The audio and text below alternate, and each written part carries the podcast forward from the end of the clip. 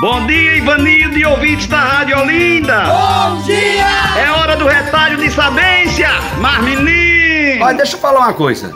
Se você não se impor, se você não se colocar, a pessoa vai dominando a sua vida a tal ponto que vai lhe tratando como um leso, como um demente. É, como um demente, um retardado. E sabe de quem é a culpa? A culpa é sua, porque não foi se colocando quando deveria se colocar. A pessoa foi falando e você foi permitindo. A pessoa foi tomando conta da situação e você foi permitindo. A pessoa foi soltando as piadinhas e você foi permitindo. A pessoa foi tomando conta da sua vida e você foi permitindo. Daqui a pouco ela tá lhe tratando como um retardado, como uma retardada e a culpa é sua, rapaz. Ou você se impõe, se coloca, não significa gritar, esculhambar não, significa dizer, peraí, tudo tem limite, peraí, eu sou dono da minha própria vida, peraí, quem manda em mim sou eu, peraí, eu sei o que é que eu tô fazendo. Aprenda a se colocar. Você terminou sendo culpado que foi deixando demais. Daqui a pouco outro agora tomou conta, dominou você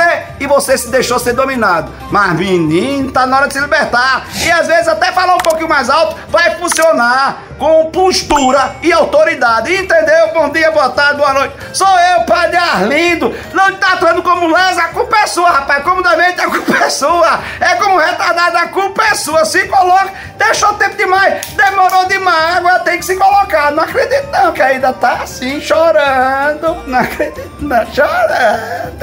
É Deus, é Deus.